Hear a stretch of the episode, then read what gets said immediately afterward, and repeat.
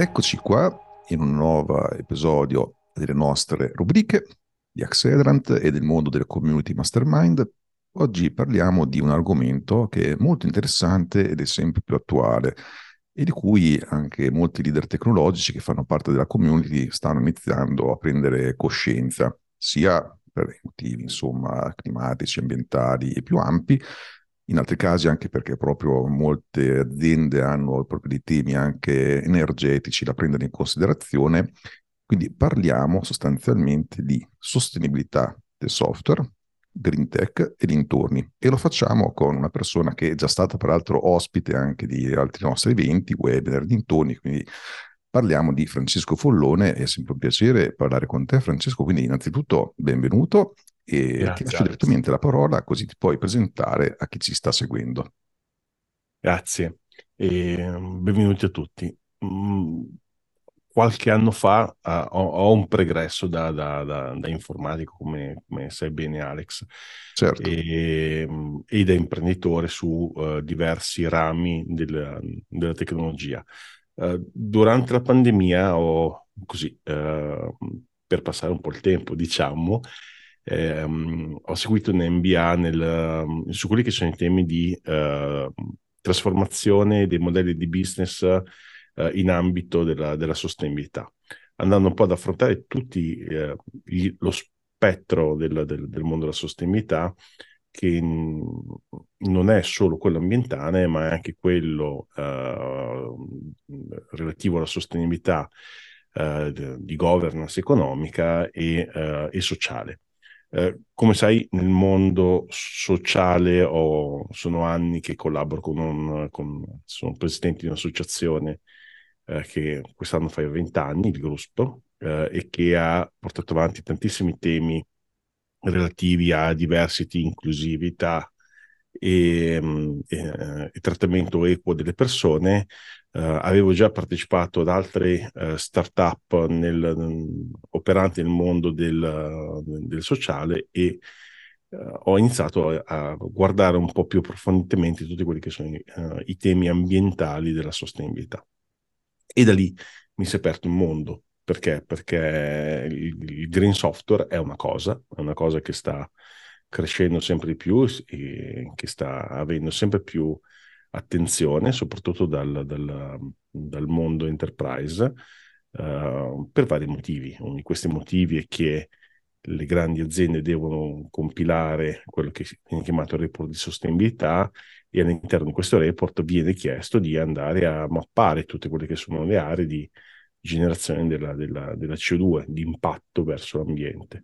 E di fatto l'IT occupa una bella fetta di, di, quel mercato, soprattutto per quelle aziende che vivono di T, che hanno data center o che devono in qualche modo ehm, gestire una serie di, una mole di dati, una mole di informazioni eh, anche in cloud.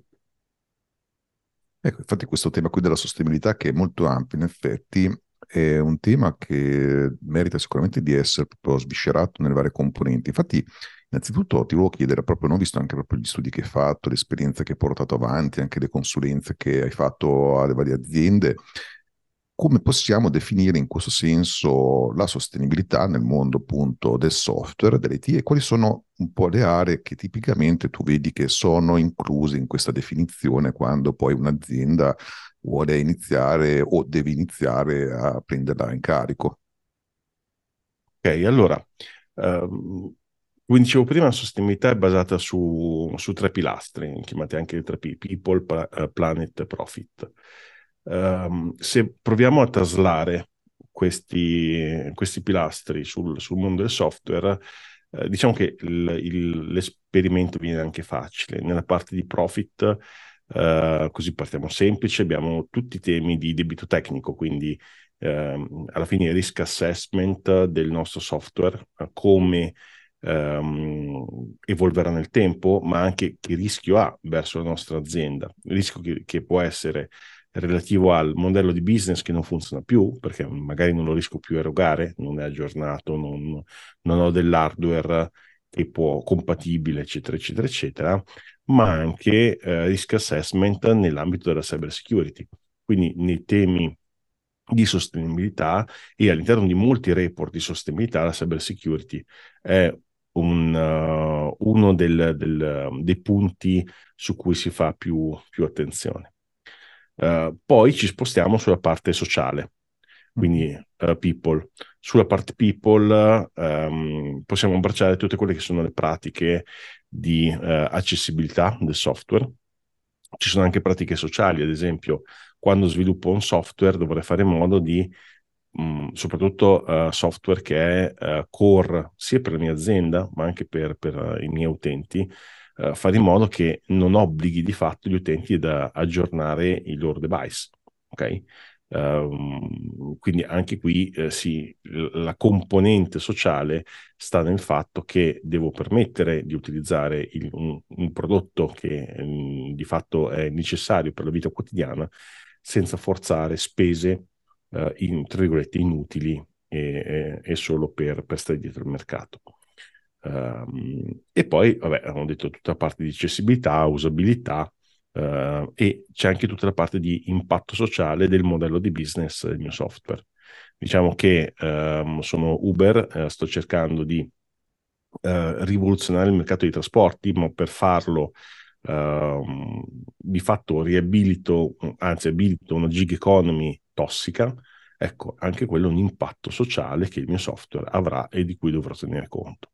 E infine, l'ultimo pilastro, quello del pianeta, e quindi tutta la parte di um, ambientale, uh, sono, um, si possono dividere in, uh, in, due ambiti. Il primo è l'embodiment del, uh, della CO2. Embodiment della CO2 significa che ogni volta che produco un pezzo di hardware, questo hardware, i processi di produzione di questo hardware eh, in qualche modo ehm, impattano nel, nel, nei greenhouse gas emessi e posso f- quasi mettere a bilancio quei greenhouse gas attaccati al, al, al mio hardware come se andassero all'ammortamento degli anni e questo si chiama embodiment. Dall'altra parte, quest'hardware ha dei consumi. Um, consumi energetici e il capire da dove arriva l'energia che sto utilizzando, la componente energetica, mi permette anche di capire come questa componente energetica andrà ad impattare sull'ambiente.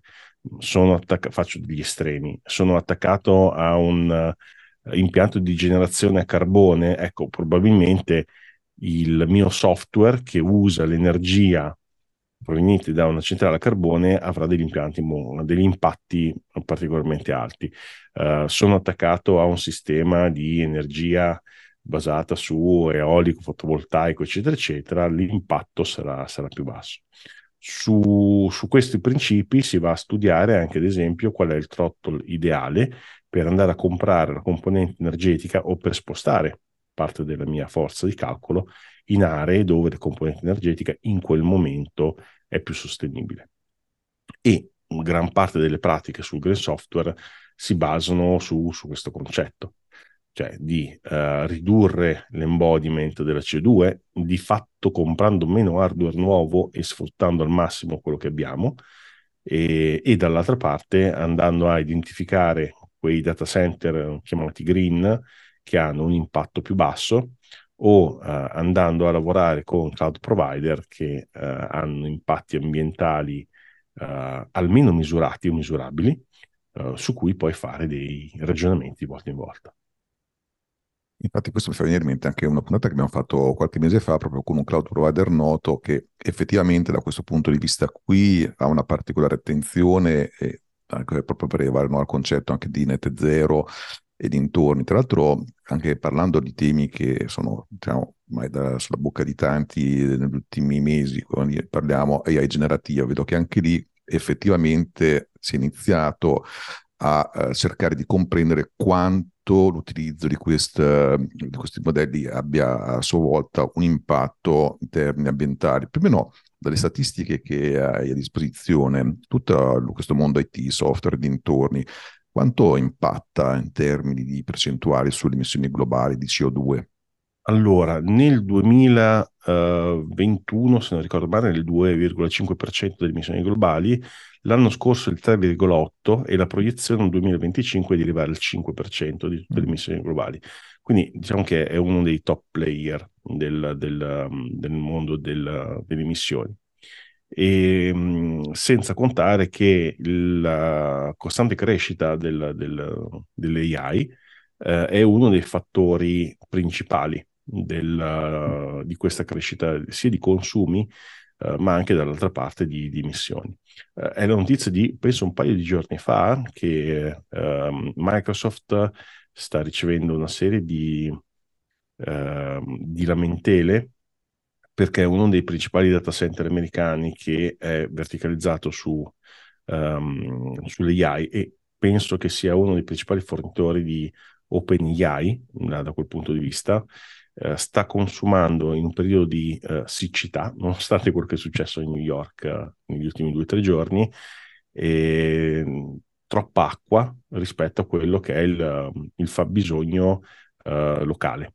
Eh, e questo sta portando degli squilibri sociali, perché se io vado a togliere l'acqua potabile dalla popolazione, di fatto bene non, non sto facendo.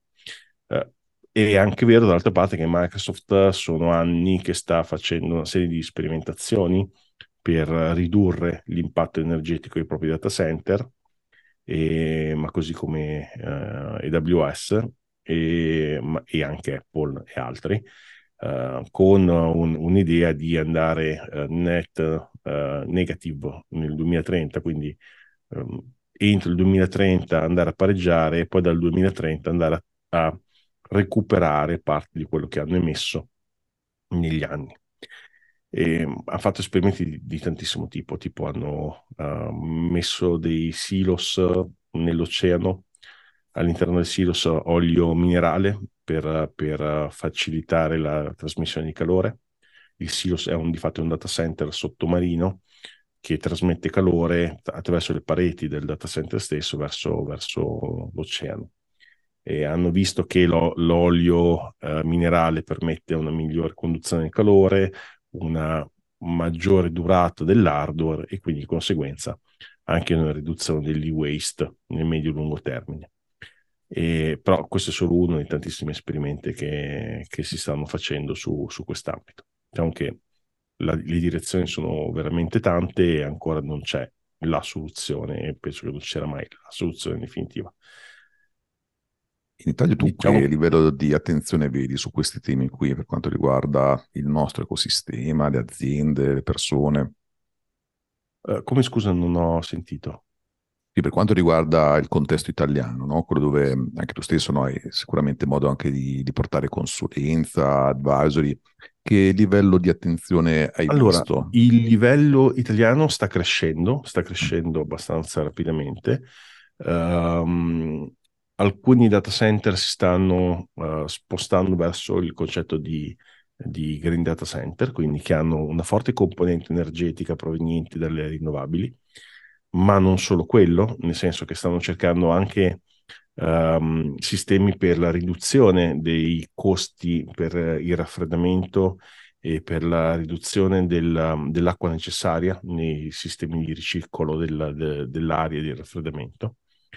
Um, anche qui penso che sia un paio di settimane fa o qualcosina in più hanno inaugurato un data center all'interno di una, uh, di una uh, grotta sotterranea, eh, scavato sotto una montagna, per, sfruttando praticamente la reazione naturale delle gallerie per ridurre il calore eh, generato dal, dalle macchine. E il molte aziende, soprattutto quelle grandi, eh, come dicevo prima, di fatto sono obbligate a guardare queste, queste informazioni, quindi sul tema di green software si stanno muovendo lentamente probabilmente, però si stanno muovendo.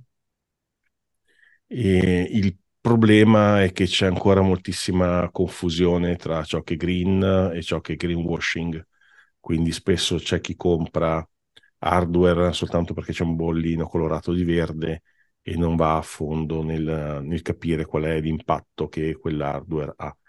Così come eh, so che farò partire dei flame quelle aziende che sfruttano la blockchain per fare software che potrebbero tranquillamente fare con quello che c'è già e di fatto stanno ammazzando l'ambiente e uh, il, soltanto da un punto di vista di metrica degli waste generato oggi parliamo solo di Bitcoin eh, genera la stessa quantitativa di e-waste della, dell'Olanda.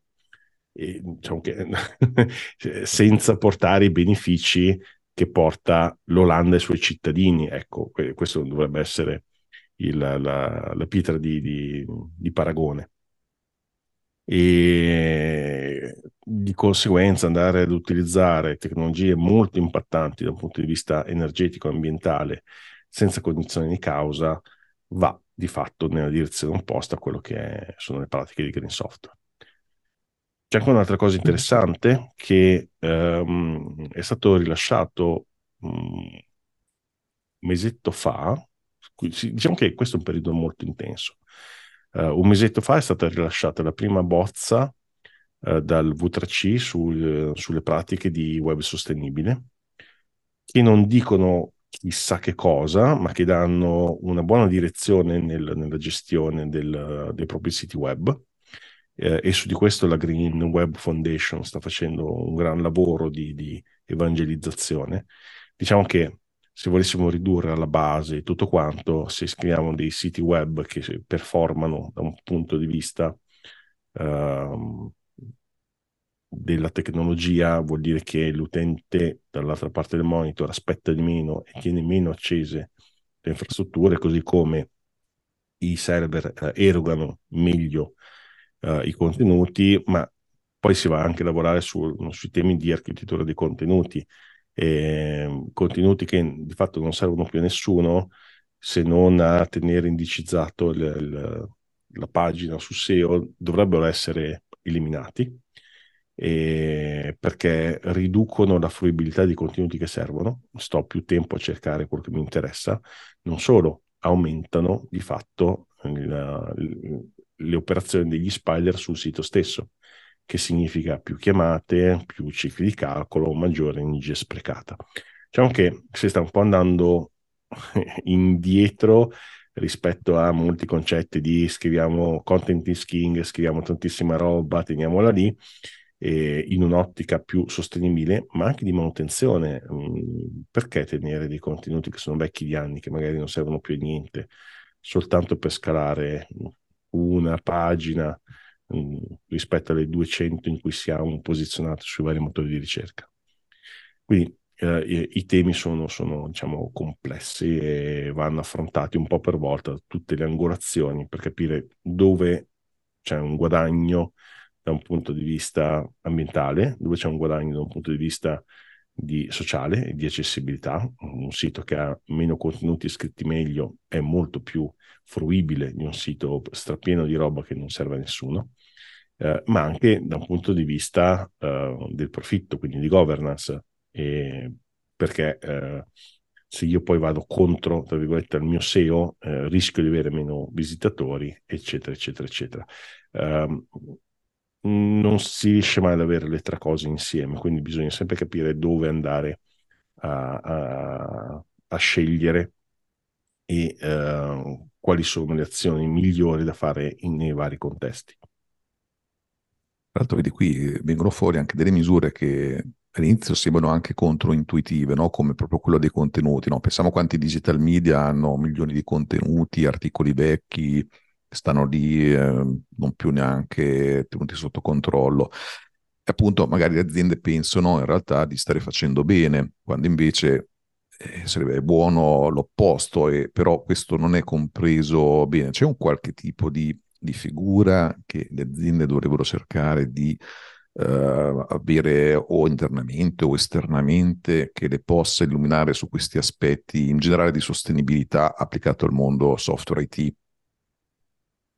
Allora, ad oggi la figura del uh, sustainable manager è, è, quasi mitologica, nel senso che viene vista come un, uh, un centro di costo particolarmente alto, quasi come il, um, il security manager, né più né meno. Cioè, noi non ci abbiamo mai bucato, non abbiamo bisogno di un manager sulla sicurezza.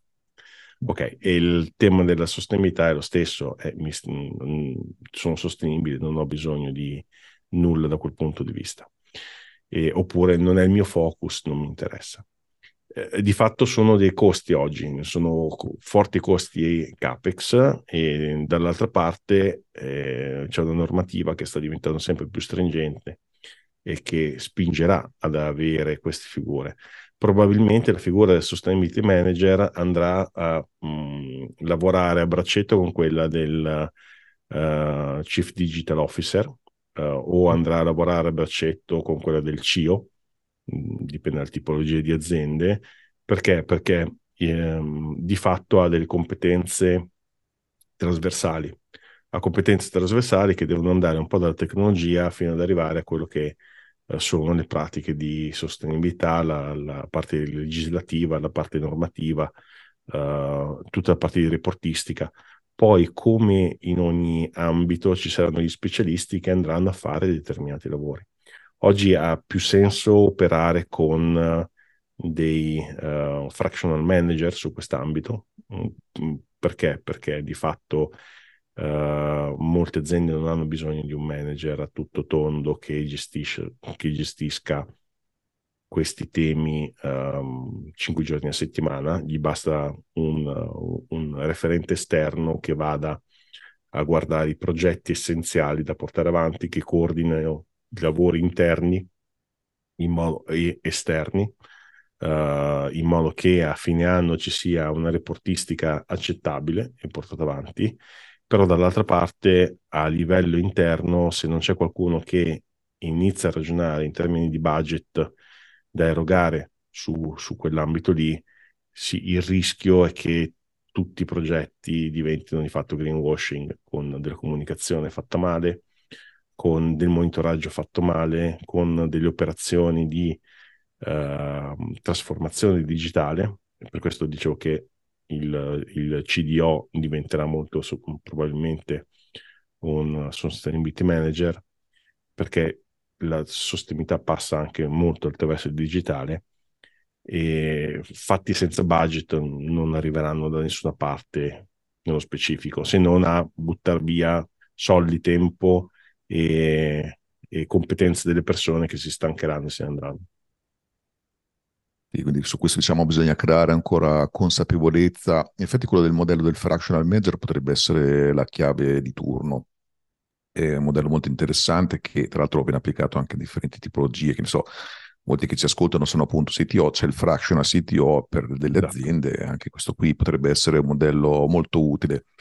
E quindi diciamo quali sono da una parte anche delle um, possibili pratiche che proprio le aziende possono iniziare anche ad adottare, perché da una parte se vediamo no, grandi player che abbiamo citato anche prima, appunto c'è Microsoft che comunque delle azioni le fa o è stata criticata per, oppure c'è Google Cloud che anche loro hanno gli obiettivi, Apple, però parliamo sempre di, chiaramente di giganti e di cose che sono sotto il nostro controllo fino a un certo punto, se non per scegliere magari dei fornitori, dei provider che hanno quel tipo di politiche. Internamente le aziende c'è qualche cosa che comunque dovrebbero iniziare a fare quando parliamo di software.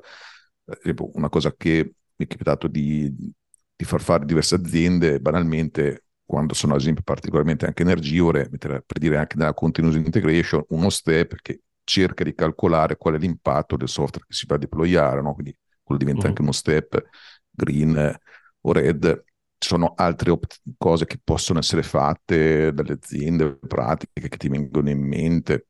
Allora, la Green Software Foundation, eh, che è uno dei, dei, primi enti nati su quest'ambito, ha mh, tirato fuori una serie di, di good practices eh, relative al calcolo del, del, um, dell'impatto uh, di generazione di greenhouse gases.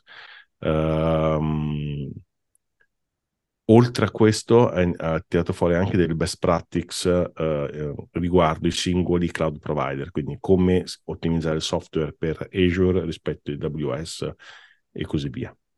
Uh, in affiancamento alla Green Software Foundation c'è la Green Web Foundation che ha tirato fuori una serie di tool per uno sapere in ogni preciso istante il data center che stai usando, che tipo di componente energetica ha adottato e l'altro per sapere lato front-end, quindi lato client, browser, quali sono i consumi che il tuo sito uh, ha sul, sul, sui tuoi utenti. Iniziare a monitorare entrambe le cose, quindi la parte di componente energetica del, del data center e il consumo lato, lato front-end, permette di tirare fuori un po' di, me- di metriche. Più tutto quello che la Green Software Foundation sta tirando fuori un po' per volta uh, nel, nel, nel periodo. E devo dire che negli ultimi sei mesi la Green Software Foundation, che tra l'altro è nata all'interno della Linux Foundation, uh, con all'interno come sponsor uh, Microsoft, um, Accenture, GitHub, ma di fatto è sempre Microsoft, Red Hat ed altre, e ha iniziato ad accelerare su, su, sulla creazione di componenti che permettano, di componenti e tool che permettano di monitorare al meglio quello che sono i comportamenti delle proprie applicazioni.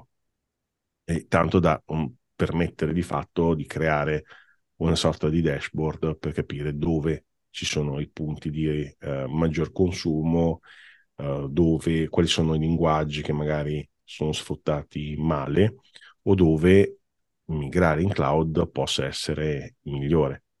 Eh, perché? Perché migrare in cloud magari su un'infrastruttura che il cloud provider sfrutta uh, all'80% rispetto a un server on-prem che lavora per il 20% del suo tempo, eh, va nella direzione appunto del green software, meno e-waste, e, eh, maggiore eh, sfruttamento del, delle risorse ehm, e eh, ottimizzazione di, di tutto quello che ne comporta. Interessante il fatto che sia proprio questa fondazione specifica Green Software, tra l'altro anche qui proprio per evitare no, che quel concetto che c'è prima di greenwashing applicato al nostro mondo. Che eh, definizione possiamo dare a questo punto proprio al green software, oltre a quello che già hai raccontato, no? vedendo anche un po' questo approccio della Green Software Foundation? C'è un modello specifico, una definizione che ci fa capire se effettivamente stiamo parlando veramente di green software oppure no? Allora, um, a parte è, è stata rilasciata una, una, mini certificazione gratuita dalla, dalla, Linux Foundation che permette di capire se il proprio personale sta adottando le pratiche di, di Green Software. E non c'è ancora uno standard uh, adottato da tutti. Ci sono una serie di, di come dicevo prima, di, di buone pratiche eh, e queste buone pratiche vanno a um, dare quel, quel, quel, framework base su cui far partire le, le, i, i, progetti di, di, trasformazione. C'è una metrica che si chiama SHI e che è, è stata definita dal dal Green Software Foundation ed è una metrica che va uh, a costruire praticamente l'impatto di um, Sustainable Carbon Emission uh, che va a, a definire um, le emissioni software carbon emission, le emissioni del, del, della CO2 rispetto al, al software e lo calcola andando a prendere la, la, la componente di embodiment del, dell'hardware sommata alla parte energetica su un'unità funzionale, quindi un'unità di misura definita dall'azienda. Potrebbe essere l'utente, potrebbe essere il ciclo di calcolo, potrebbe essere le erogazioni in caso di API e così via.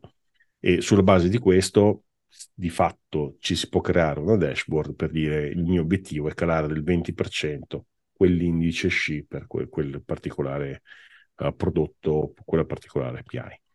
E diciamo che è ancora tutto molto in divenire uh, sulla parte uh, riguardo a, a, questi standard.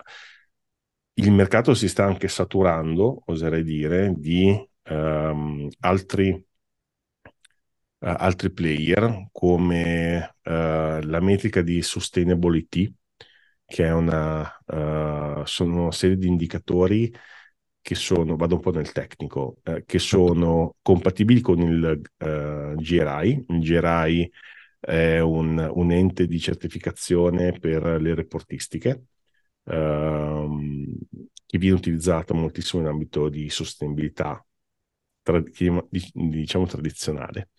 Uh, e quindi Sustainability di fatto va nella direzione di uh, andare ad estendere le pratiche del GRI.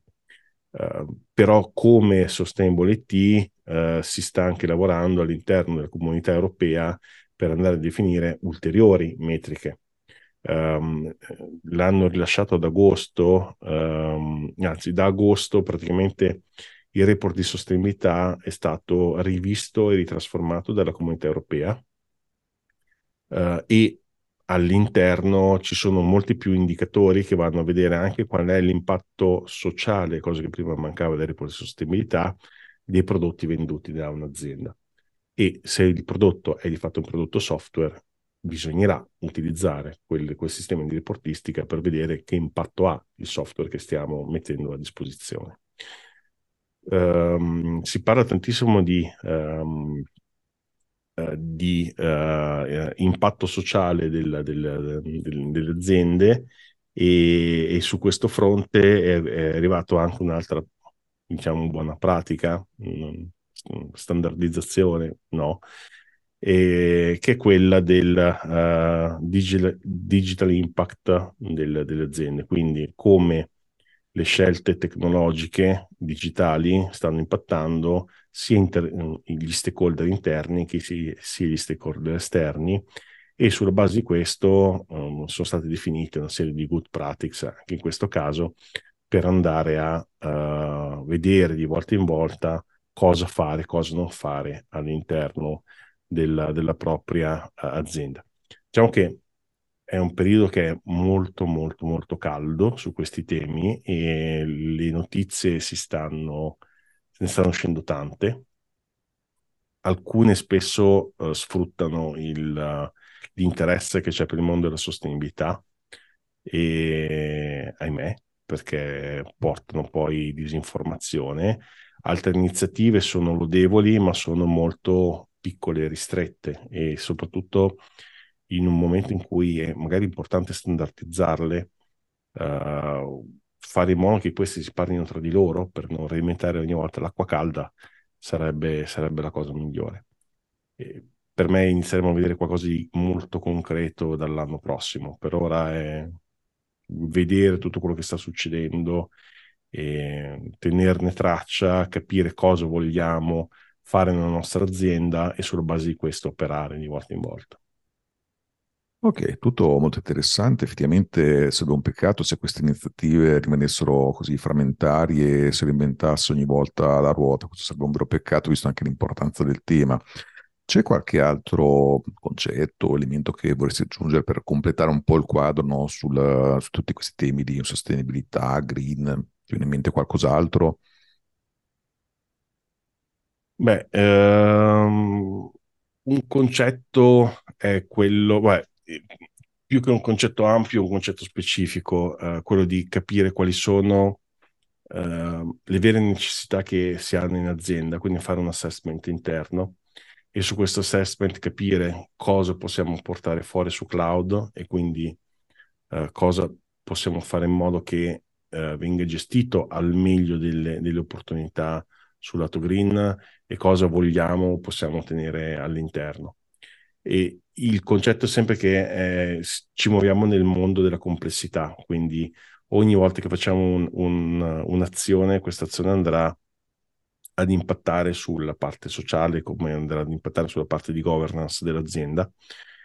E non c'è una risposta unica e corretta su, sui temi della sostenibilità, ma c'è la risposta migliore che possiamo affrontare è iniziare a fare qualcosa e non uh, aspettare o vedere cosa fanno gli altri o non muoverci, rimanere nell'immobilismo. Quindi un mini assessment per capire cosa, come stiamo operando alla, al netto delle nostre mm, possibilità, per capire se magari sì, dobbiamo migrare o dobbiamo migliorare il nostro uh, on-prem uh, andando a ridurre quell'hardware morto o, o simile. E per capire come sta uh, operando il nostro software, se ci sono delle, de, proprio delle banalità, delle sloquiri che stanno facendo, consumando cicli di, di CPU e, e quindi energetici senza fare assolutamente nulla. Eh, tutte queste cose che molti danno per scontato, che non fanno perché tanto sono dei, dei costi eh, e che mh, mm, non fanno né bene a loro né bene alla, alla società in generale. Ok, ultima domanda, hai qualche risorsa da consigliare a chi ci sta seguendo su questi temi o dintorni? E, ehm, sì, come ho citato prima, il Green Software Foundation, quindi greensoftware.foundation è proprio il dominio, e c'è la uh, thegreenwebfoundation.org che sta lavorando uh, su tutta la parte, come dicevo prima, di standardizzazione col V3C e sulla parte, e sulla parte front-end. Um, c'è una tech community all'interno di Microsoft su Green Tech Blog che pubblica costantemente una serie di articoli molto interessanti anche sull'ambito della ricerca e sviluppo nelle, prati- nelle pratiche di Green Tech. Uh, e c'è una community online che, che si chiama uh, climateaction.tech uh, che ha un, uno Slack aperto al pubblico su cui tendenzialmente tutti i progetti sono relativi alla tecnologia con impatto positivo nell'ambito del climate action, quindi molto orientato alla parte ambientale, meno sulla parte sociale, ma comunque mh, ottime per trarre spunti su cui partire e lavorare. Perfetto, poi metteremo nella descrizione della puntata anche i link a tutte queste risorse, quindi grazie. saranno sia nel podcast che nel blog su YouTube. E intanto grazie mille Francesco per aver partecipato a questa puntata e averci illustrato tutti questi temi. Avremo sicuramente poi anche occasione di, di approfondirli anche all'interno della community, anche con te in altre occasioni. Per chi non è già iscritto alla community, invito a farlo, basta andare sul sito accelerant.it slash community, sono community dedicate a diversi ruoli tech e digital e dentro possiamo confrontarci anche e approfondire temi green software e simili. E poi invito chi ci sta ascoltando a iscriversi al podcast, siamo presenti su tutte le piattaforme, al canale YouTube, in modo da non perdervi le prossime puntate. Quindi grazie ancora Francesco e alla prossima. Grazie a voi. Ciao.